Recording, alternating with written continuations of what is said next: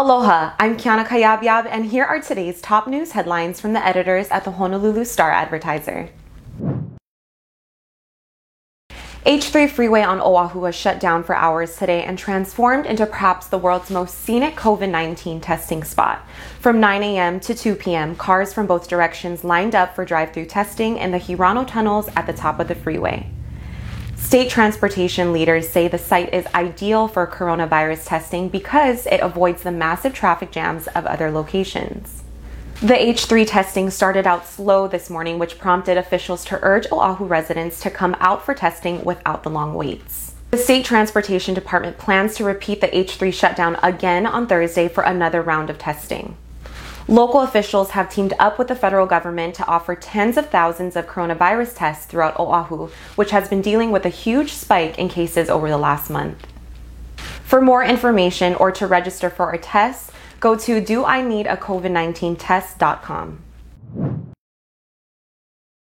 Hawaii reported another four coronavirus related deaths today and 181 new infections today. Lieutenant Governor Josh Green said the latest deaths include three Oahu residents and one Hawaii Island resident, all of whom had underlying health conditions. The Big Island man who died was the third fatality at Hilo's Yukio Okutsu State Veterans Home, which is in the midst of coronavirus cluster. Two of the latest victims were between 70 and 70 years old, and the other two were over 80 years old.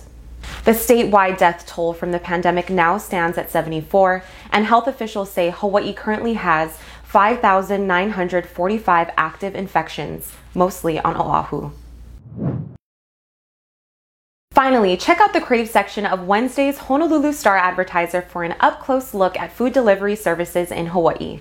Services like Bite Squad, Uber Eats, DoorDash, and Grubhub have become invaluable to local restaurants and foodies alike. With Oahu's current lockdown, restaurant owners say these services provide a lifeline for their businesses and employees. But each service does come with its own set of rules, fees, and charges. The newspaper's weekly Crave Foods section breaks down the differences, compares prices, and explains what these services have to offer. For more on these stories and all the latest headlines, subscribe to the Honolulu Star Advertiser. Visit Hawaii's top source for breaking news online at staradvertiser.com and download the Star Advertiser mobile app. Mahalo, and we'll see you tomorrow.